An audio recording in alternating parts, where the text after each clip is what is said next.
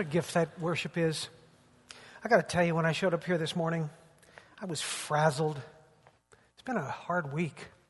Stuff that you know about, I shared with it, some stuff you don't know about. Any of you ever had a week you look back and say, Man, I'm glad that's in the rearview mirror? This is one of those. Man, I'm glad it's in the rearview mirror. And so I walked in here this morning feeling, I just don't feel like I got much in the tank.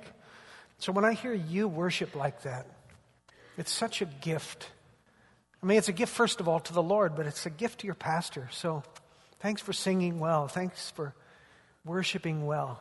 It always tees up the sermon better when, when you guys are lifting your hearts well to the Lord. So I'm excited to see what God's going to do in His Word today.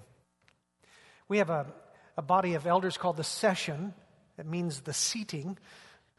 And it's, uh, it's our governing board. And and we have a woman who really snaps the whip on our elders. She's our clerk of session, and she organizes us and, and ri- drives us, and we all live in wonderful, glorious fear of, of making her unhappy. So, uh, uh, Judy Keene, she's, she's just awesome. And uh, Judy just recently uh, made a, um, a trip to Hawaii with her 90 year old mom, Vivian.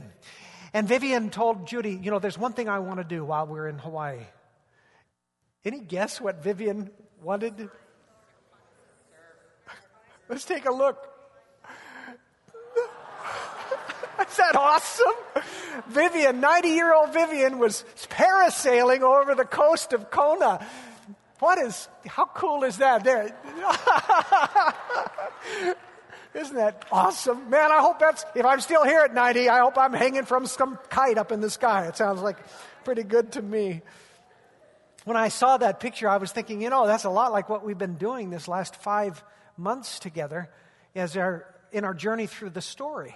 We've been kind of sailing high over all of Scripture, where we're able to see the main themes and the main characters and the appearance of Jesus throughout the, from the beginning to the end. We see the scarlet threads from kind of on high. So it's been a journey like that. And uh, believe it or not, we come today to the end of the Old Testament portion of the story.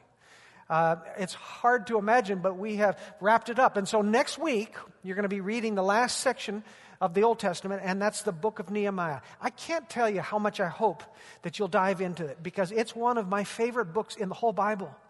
I think if you wanted a primer on leadership, you could do no better than Nehemiah, save for the Lord Jesus, of course but it's just an awesome book. And so today, to kind of tee you up for that uh, journey through Nehemiah in this coming week, I'm going to I'm going to wrap up the Old Testament part of the story.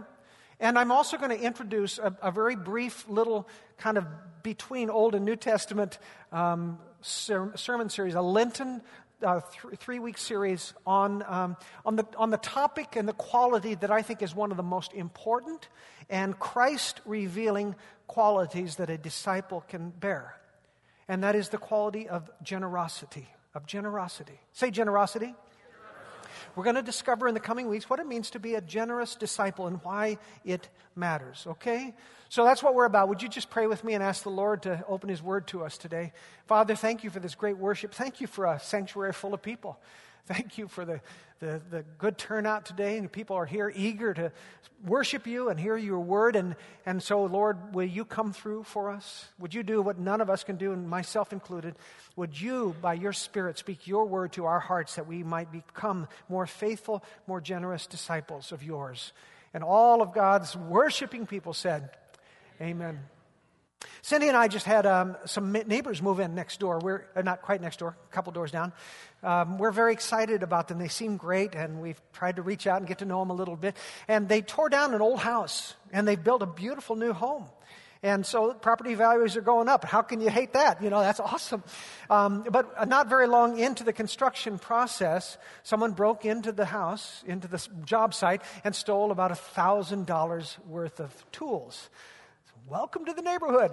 So, um, so our neighbors uh, the following week did something that makes a lot of sense. Guess what they did?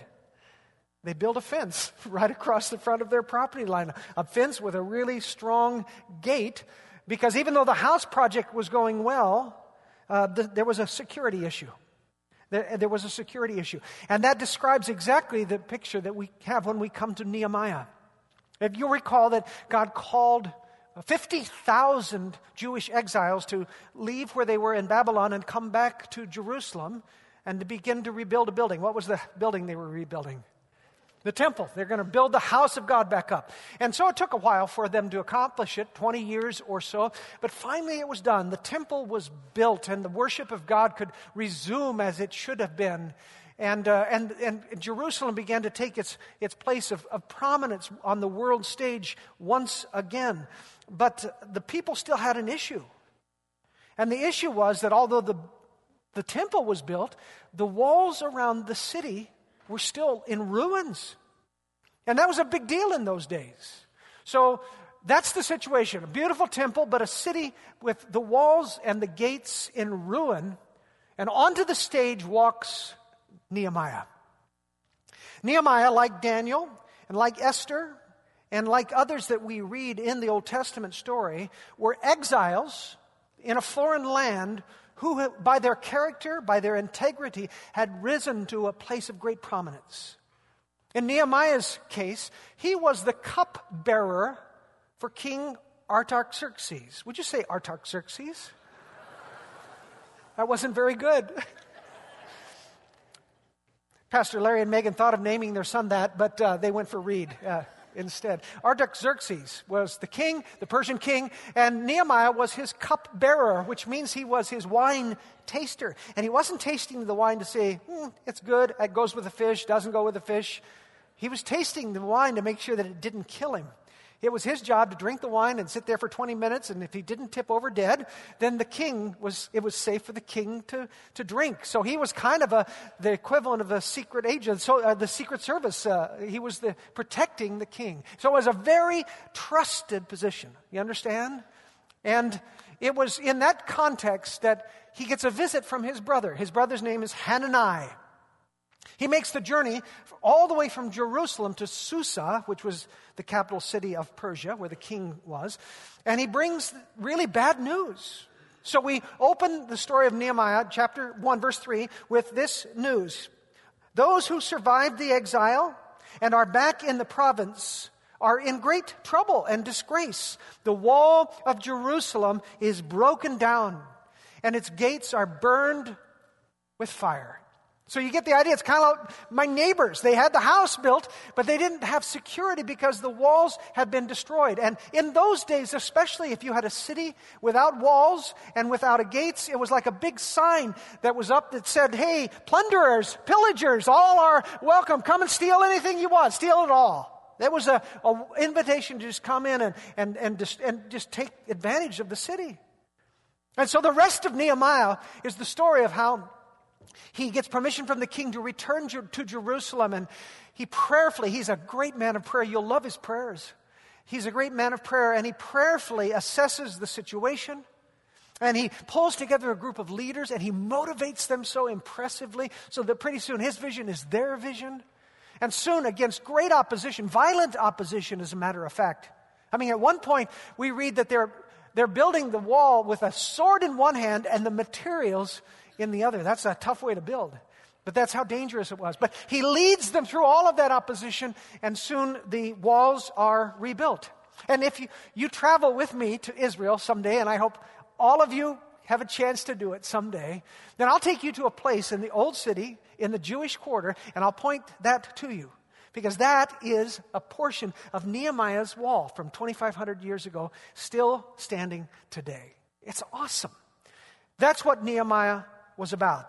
It's a great story. I've preached an entire series on, on Nehemiah in the past. Some of you remember the series? All two of you. I'm glad you enjoyed it. So you could, I mean, you have, you have to, a, a lot to choose from. And so the question is, what, do you, what one thing do you choose to sum up the story of Nehemiah? So here's what I decided to do. I picked the chapter today that preachers hate to preach out of Nehemiah. It's the apparently most boring, meaningless chapter in the whole book. and I love it. I find it fascinating, it, and I want to I want to help you find it fascinating too. Okay, we're going to turn to Nehemiah chapter three. If you got your Holly Biblies, pull them out and turn to Nehemiah chapter three, and let's read a, a few uh, verses at the at the start of it. Here we go. Get ready for an exciting ride. Eliashib, the high priest, and his fellow priests went to work and rebuilt the sheep gate. They dedicated it and set its doors in place building as far as the Tower of the Hundred, which they dedicated, and as far as the Tower of Hananel. The men of Jericho built the adjoining section, and Zaccur, son of Imri, built next to them. The fish gate was rebuilt by the sons of Hassenaah. They laid its beams and put its doors and bolts and bars in place. Meremoth, son of Uriah, the son of Hakkoz, repaired the next section. Next to him, Meshullam, son of Berechiah, the son of Meshezabel, made repairs. And next to him, Zadok, son of Baana, also made repairs. Now, if that's not scintillating reading, I don't know what is. Right? You're saying, oh, Pastor Mark, don't stop. Read all 32 verses. All 32 unpronounceable named verses. It'd be very easy for you to look at that and say, gosh, what is the point? It's no wonder. The story doesn't even include this chapter in its reading. So you're going to have to pull out your Bibles if you want to read this exciting portion of the story. And it would be easy to say, who cares? Who cares about this long list of tongue twisting, unpronounceable names? But here's the thing if you dig in a little deeper, if you do a little detective work, a little Hercule Poirot, if you look a little carefully, you're going to discover some tidbits that come out that give you a glimpse into the people that God used to, to rebuild his wall. So I want to take us on a journey through that. I hope you got your Bibles open, Nehemiah chapter 3. Take a look at very first, what's the first name that appears in 3 verse 1? Eliashib. Eliashib, what was his role? High priest, we are told that the senior pastor of the community, he set the example. He led by example by getting out there, getting his fingers crushed and bloodied. He was working in the stone right along with the rest of them. I love this picture. You know, there are some pastors who they, they, they lead from up front. They tell you what to do and expect you to go out to do it. I think that I think that Eliashib sets an example for pastors that we all ought to follow, which is the pastors are out among the people. We're getting our hands dirty. We're getting our knuckles bruised and bloodied too, because we're right in there with the, with, the, with the flock doing the work. So Eliashib sets a great example, I think, for that. Drop down to verse 8. We're told that one of the sections was being rebuilt by a, name, a guy named Harhaiah. Say that one. You're supposed to actually make the H's kind of higher. Go ahead. That's awesome. Harhaiah was the goldsmith. And in the next section over, we are told, was Hananiah, who was a perfume maker. Tell me something. When you think of professions that have burly men who can lift great big rocks to the top of a wall, perfume maker and goldsmith may not come to mind, right? Maybe they had to put smaller rocks. I don't know. And, and I'll bet theirs was the prettiest section of the whole wall. You know, they're walking by and say, whoa, gold plate all over that. that who did that? But here they were doing their part, the goldsmith and the perfume maker. There, Shallum is another one that's mentioned. Shallum apparently had a family full of girls. He, he couldn't have any boys. He's kind of like Andy Davidson of the time. I mean, all he had was girls, women in the house. But that didn't stop them from doing their part. Um, we read this in verse 12 Shallum, the son of Hallohesh, repaired the next section with the help of his daughters.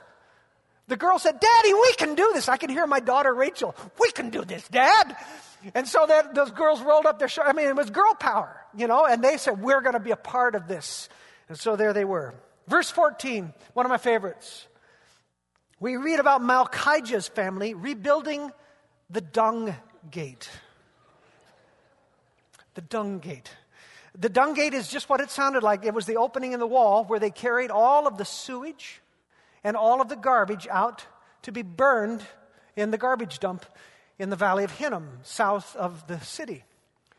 It was the stinkiest part of the city.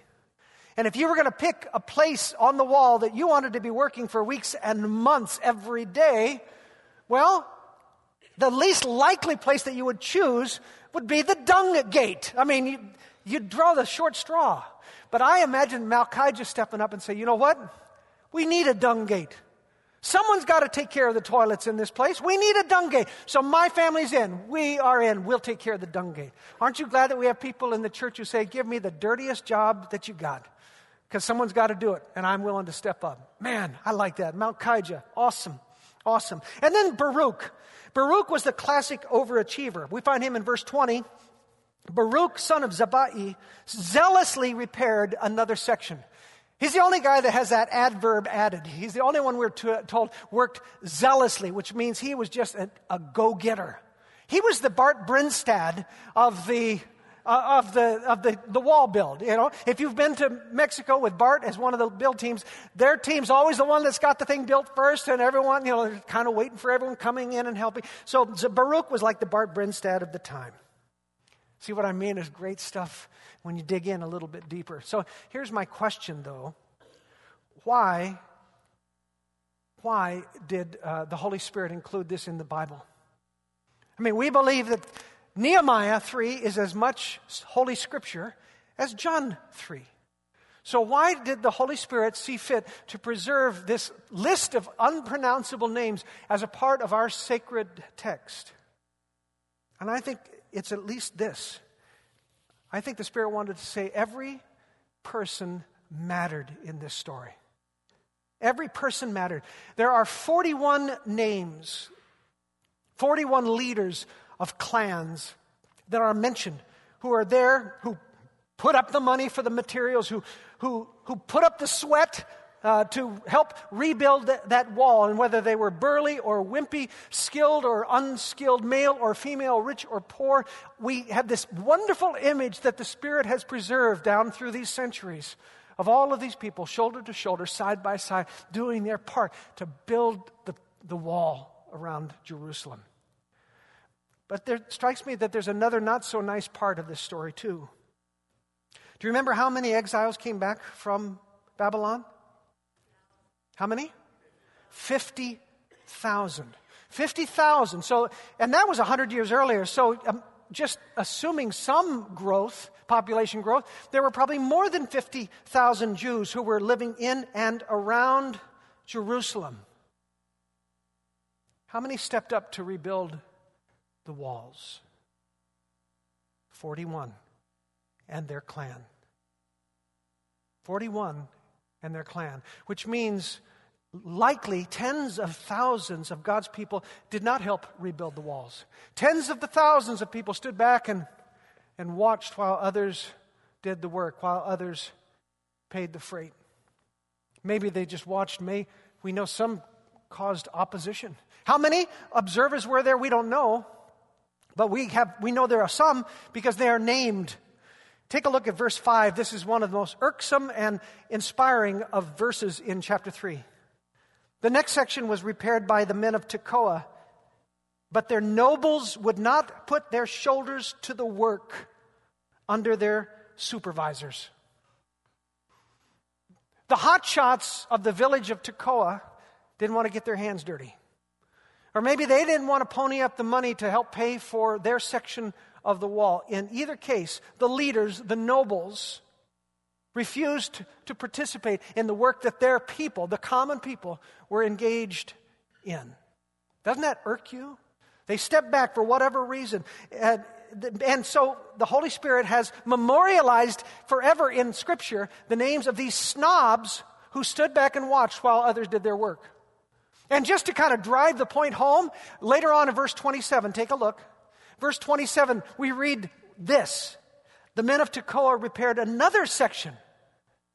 What's that about? It's the only one that we read of, of guys coming back. They finished their assignment and they went to Nehemiah and said, You got more work for us? We want to do more. I'm not sure what drove it, but part of me wonders were they embarrassed? Were they ashamed of their leaders who wouldn't step up? And so, really, to deal with that, they said, Hey, our leaders may not work. We'll do more. Give us another assignment. We're on task.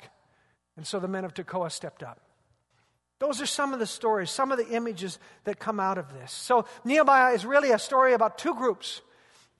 It's a story of those who stood up, the group that responded to the invitation of God to be a part, who gave sacrificially, who worked sacrificially, who broke fingers and, and, and bloody knuckles in order to do this great work of God. They're the ones that, that stood up.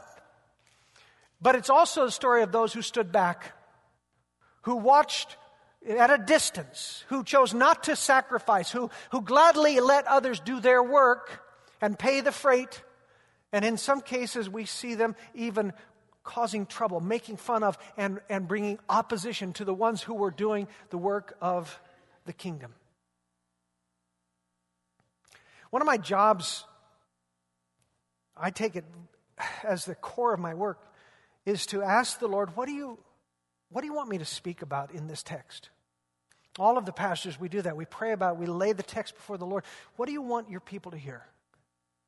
And as I prayed about Nehemiah and this little section between the Old Testament and the New Testament, I asked the Lord, What do you want me to bring to your people? And I sensed the Lord saying this I want you to use the story of Nehemiah to teach my people what it means to be generous disciples to teach my people what it means to participate in the work of my kingdom, to give of themselves, give of their resources. I want you to use Nehemiah to teach my people generosity. And could I tell you, I didn't like that message very much. In fact, in a way that I seldom do, I dreaded preaching this sermon. I like preaching. I, I like getting up and bringing God's word, but I found myself dreading this message. And I, I couldn't figure out what was going on there. There was a, a, time in the early years of my ministry, the first 20 years of my ministry, where I didn't have a, trouble at all talking about stewardship, about giving, about money. Every November, some of you will recall, every November, we would have a, a, stewardship campaign where we would speak about the issues of money and giving, and, and everyone would fill out pledge cards about what work they were going to do here at Chapel Hill, how they were going to participate frankly, I was pretty gutsy about it in the first 20 years. So, what happened? What happens is I got tired of taking hits. And over the years, the, the, the criticism began to wear me down. I would hear this more and more often. All the church ever does is talk about money. And it wasn't true, but after a while, it began to sting. It's interesting to me that the people who said this are never tithers. They're always the people that don't give anything. And, and, but they would complain and, and, and, and raise this issue up again and again, and I just got tired of it. And I, I frankly, I lost, I, I think I lost my courage. Which is unfortunate because money is a big issue of, of discipleship. And the reason I know that is because of all the topics that Jesus preached on, in his ministry, do you know what topic he spoke on more than any other except for the kingdom of God? Money, giving, stewardship. 11 of the 39 parables that Jesus told had to do with money. So this was a focus of the Lord. And it makes you wonder what did he know? Well, he knew about his people what is true about us people today. And that is that money easily becomes our God. I mean, what is a God? It's what you worship, it's what you cling to, it's what you count on, it's what you trust, it's what you, you know, preserve, you protect. And many people, they treat their wealth, they treat their possessions as if that was their God.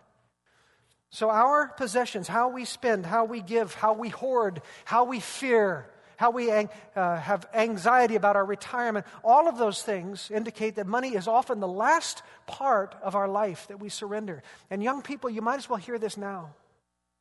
You think this probably goes with the people who, who have jobs and, and you're not there. I guarantee you, if you want to learn how to give well, give now where you got nothing because it becomes easier. If you wait until you have a lot of money, it, it becomes harder and harder to learn to give. So this is for you too. I learned to give when I was your age. The, the, often the last thing to be surrendered to Christ is, is our money. We hold on to it. And in many cases, I've seen it does not happen. People who, in every other way, they reflect Christ, they, are, they appear to be faithful disciples of Jesus, and yet in this area, they, they hold on. Martin Luther recognized this 500 years ago. Luther once said there are three conversions the conversion of the heart, the conversion of the mind, and the conversion of the purse. And he said the last one is the hardest one, and sometimes never happens. So I want to confess to you, as my fellow pilgrims here at Chapel Hill, I'm not sure I have been very faithful to the Lord in this respect over the last few years. Talking about a, a topic that the Lord obviously considered important, or He wouldn't have talked about it so much Himself. And I'm sorry for that. But as I was preparing for Lent, which is our season of giving up stuff, you know, but we give up stuff like chocolate or carbohydrates or maybe the cell phone. It struck me maybe the Lord wants us to talk about a season of sacrifice that really matters, that really means something. And it seemed that the Holy Spirit was prompting me to speak to this issue. And not as a matter of fundraising. Will you hear that, please? As a matter of disciple making. This isn't about raising more money, it's about raising up disciples. In fact, we, we couldn't be speaking at a better time than right now because our walls are not broken. It happens that we are in a season when you have responded very generously. And so uh, things are really very good right now. Our income exceeds our budget, and the budget, frankly, was aggressive because the elders want to pay down more debt. And so we're at a season right now where your generosity suggests, of, of many of you, that we are, in fact, maturing as disciples of Jesus, which is awesome. And I wonder, too, if it doesn't suggest that you, as a church, are excited about what God is doing. I mean, look at this morning. Uh, our attendance has been up this year. Our giving is up, but there are other things that are that matter more. I think you're excited about our our young families, the way that that's growing and, and burgeoning. You're excited, I think, about our Saturday night service. Even if you don't worship uh, there, you know that it's going on and meeting a great need. You're excited about that. I'll bet you'll be very excited to hear this piece of news. The session at their last meeting voted to extend to Ellis an invitation when he finishes seminary next fall, an invitation to become our next assistant pastor in our church.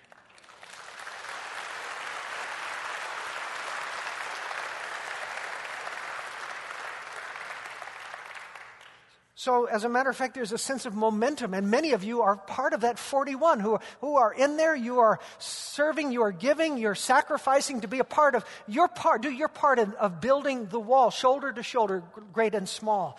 In other words, and I, I really hope I don't screw things up by saying this. I mean, I don't want you to suddenly take your foot off the pedal, but your church doesn't need more money right now. There are times when we might and times when we will, but this isn't one of those times. We're, we're not making an appeal because we are financially strapped. And God certainly doesn't need your money. So, where is the issue of need? You need to give. That's the basic biblical point of stewardship. You need to give. You were created by a generous God to be a generous person. When you live into that, you're living into the, into the nature that God has placed within you. And I'm convinced that giving makes you a better person. Giving makes you a better disciple when you learn how to give generously. And if you don't know how to give, you choose not to give, then you often become a puckered, stingy, grasping person, and you are not very fun. Thinking back to our text, giving is the way also that we participate in God's work. We don't build walls. I mean, we did an extreme remake over once, but mostly we're not doing the building around here per se, but we participate in God's work by giving money to allow that work and that mission to go forward. So think about that story again. 50,000 Jews came back, and we know of 41 clans who were doing the sacrificial work of God. And I think their names are memorialized in the scripture because the Holy Spirit wanted to honor those who were willing to do their part, large or small, to accomplish God's purposes, while so many of their friends stood back and let them carry the load. Obviously, those who were working would have, it would have been helpful to the ones who were working if the, if the others had pitched in, right? But the truth of it is, it was the ones who were stepping back who were really losing out on the deal. They were losing out on the blessing of being a part of what God's doing. It would be like a kid who goes to Mexico and stands to the side for the entire week while others are building the house? What do you think will be the difference in their experience of Mexico between the one who are laboring away, getting tar all over themselves, poking themselves with staples, and the one who's standing back just watching it take place? Whose lives will be changed? Whose hearts will be grown as a result of that? So I think that the question for us today, at least as it seems the Spirit is speaking, is are you participating in the building of God's kingdom? Are you a part of that? Or are you standing back and letting others do your work and pay your way? I want to be clear about this for those of you who are visiting. This is family business. the last thing I want you to do is go home and say, all they ever do is talk about money. If you're a visitor, if you're a guest, we don't expect a dime from you. You're our guest. But when you come up here, when you stand up and say, you know what, I want to be a part of this, I'm going to be a member of this congregation. When you come up here, well, it's, it's always puzzling for me and frankly disheartening to me when my finance team reports back to me that there are hundreds of people who are members, active members of the church, who give little or nothing to the work of God here at Chapel Hill. I don't understand it. If these folks went to a restaurant, had a nice $100 meal for a couple of them, and they wouldn't walk out expecting the guy next door to pay the bill. I mean, they would not only pay the tab, they'd probably tip the waiter 15 or 20 percent. That's what you would expect. And yet we have people who are members of our church who come and they feed upon the Lord here and expect others to cover their tab. I don't get it. And I think you're the poorer for it. You lose out because you're not invested. So, this is a matter of discipleship. I think it's a heart issue, and only Jesus can fix that heart. Jesus said, where your treasure is, there will your heart be also. And, and so uh, part of this process is for us to, to align our hearts, to have our hearts healed. And if there's a defect there, to ask the Lord to fix it. Billy Graham, the quote that's in your bulletin bears repeating. He said, Give me five minutes with a person's checkbook, and I'll tell you where their heart is. What would five minutes with your checkbook say about where your heart is? where your discipleship is, where your commitment is to the work that God is building here. So, over the next three weeks, I want to ask you to just ponder this, prayerfully consider what God is asking you to do. Are you, are you happy where you are? Do you think the Lord is calling you to some other place? And if you're not, then ask the Lord to repair your heart. Because here's what I'm convinced of God is at work. He's building His kingdom. He's going to do it with or without you, but you're going to lose out if you're not a part of that. And so, right there between the goldsmith and the perfume maker is a section of the wall that has your name on it. Wouldn't you like to be remembered 2,500 years from now when the story of Chapel Hill, the kingdom of God in Gig Harbor, is told that your name is in the roll call? I, I want that. I hope you want that too. Let's pray. Father, I pray that the spirit and the tone of this message was right, not condemnatory, not guilt producing, but just true and honest. I pray that you protect the hearts that would receive this in the wrong way, that they might be pers- persuaded to hear your voice and to do what you're calling them to do. I pray for a church full of people who are large and small, great and small, are all shoulder to shoulder doing their work, and no one standing back spectating. That's what I ask you to do, Lord, and I pray your Holy Spirit will accomplish that. In Jesus' name, amen. Chapel Hill, brothers and sisters. My name is Tim Payne, and over the next several weeks, as we go through this series on the generous disciple, I'm going to be your cruise director as we talk about some homework that we're going to do as a congregation you're going to do as individuals and hopefully with your spouses and uh, in addition with your life groups. Many of you know me. Some of you want to deny me. And uh, for those of you who don't know me, though, let me just share a little bit. Uh, my lovely wife, Stephanie, and I have, uh, have been a part of this church for a number of years. We have two boys Will, who is 12, Joey, who is 16. And we are a family who loves the Lord and who are firm believers in Jesus Christ. and we're also certified Chapel Hillbillies. We first attended Chapel Hill in 2002, Memorial Weekend. That was the weekend we moved to Gig Harbor. First church we visited, we knew immediately that we were home, and we knew immediately that you were our family. And we progressed 14 years later. We still love this church. We still love you. And we love the mission of this church to present everyone mature in Christ. And so that's exactly what we're going to be doing in this series is talking about maturity, maturity in our generosity. And so I hope you're going to come along for the journey. Our basic homework assignment for this week is two things to process and to pray. Can you say that with me? Process and pray. I really didn't need to do that, but I just love it when Mark does that. I thought, wouldn't it be cool if I did that? So, we have a resource, uh, a helpful tool that is inserted into your bulletin. And I'd like you to pull that out right now. And probably the best way to recognize it, it has this very colorful graphic on it. So, if you could pull that out and raise it so I know I've got everybody with me. Very good. Upstairs, perfect. Couple late voters. Great. Okay, great. You'll see this up on the screen, and I'm going to talk about the generosity ladder in just one moment. You'll see on the other side it says week one reflection, process, and prayer. You've seen those terms before, you even said them a moment ago. So we're going to, we're going to ask you to think about is God doing kingdom building work at Chapel Hill? And the second question to ask yourself is Am I giving to that kingdom building work?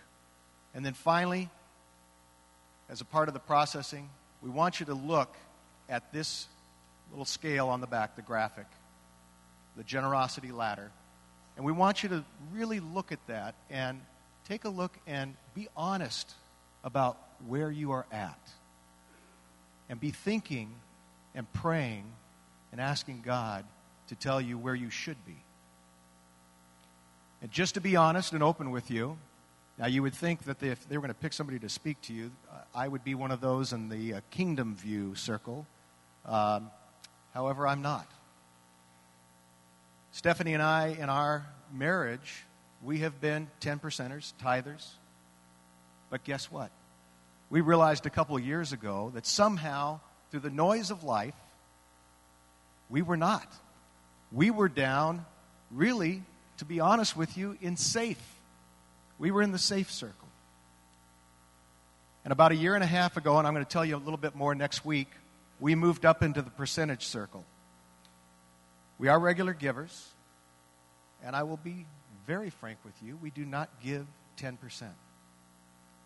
Because life happens, things happen, noise gets in the way. But our desire, our heart, is to move up and to mature.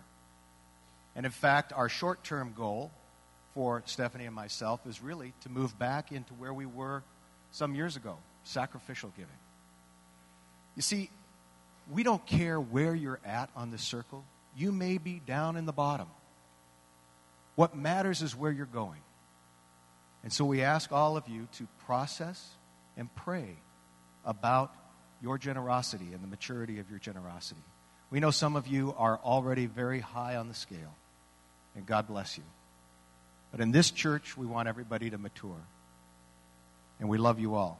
So, we want you to process and pray in three ways. Process and pray by yourself in the quietness of your quiet time. And if you don't have quiet time, do it on your commute time. Find some time. I struggle with quiet time, but I'm going to find time. Process and pray with your spouse. If you have one, or if you are uh, soon to have a spouse, process and pray with that person. Be thinking about what you want to do as a family. And finally, for those of you who are in life groups, process and pray with your life group. Take time out of your life group. My life group is going to do that. I just announced that to them in this, uh, in, in this moment. We're going to do that this week. This is your tool for yourself and for your spouse. For life groups, there is a life group guide out at the Connect Center. And I, life group leaders, go get the guide. Right, okay. And if you don't have a leader, make sure somebody gets it. They'll, they'll be the designated leader. So there's a guide out there for the life groups. Take this and keep it, own it, and really use it. You know, the thing about inserts in, in, in bulletins, Satan has a way of making them disappear. All right, Satan has built in features into our minivans and our SUVs called cubby holes and compartments. Do not allow this to go in there. Do not allow this to be buried by the mail when you go home. Own this. Pray about this. Process this. I'm going to be doing that, and that's my challenge to you. Mark told you that there's a space on the wall. Some of you are already on the wall helping to build. Stephanie and I, when the story of kingdom building in Gig Harbor is told, we want it to be known that our clan, the Payne clan, was on that wall. And we know that many of you will be on that wall as well. But my prayer, my prayer in these next couple of weeks is that everyone who hears my voice, here or on the podcast, takes a step forward and joins us on the wall so, within the story of Jesus Christ in Gig Harbor is told, all of our names, which are far easier to pronounce, will be on that wall and will be a part of that story. Mark? Thank you, brother. That was great. Thanks for your transparency, too.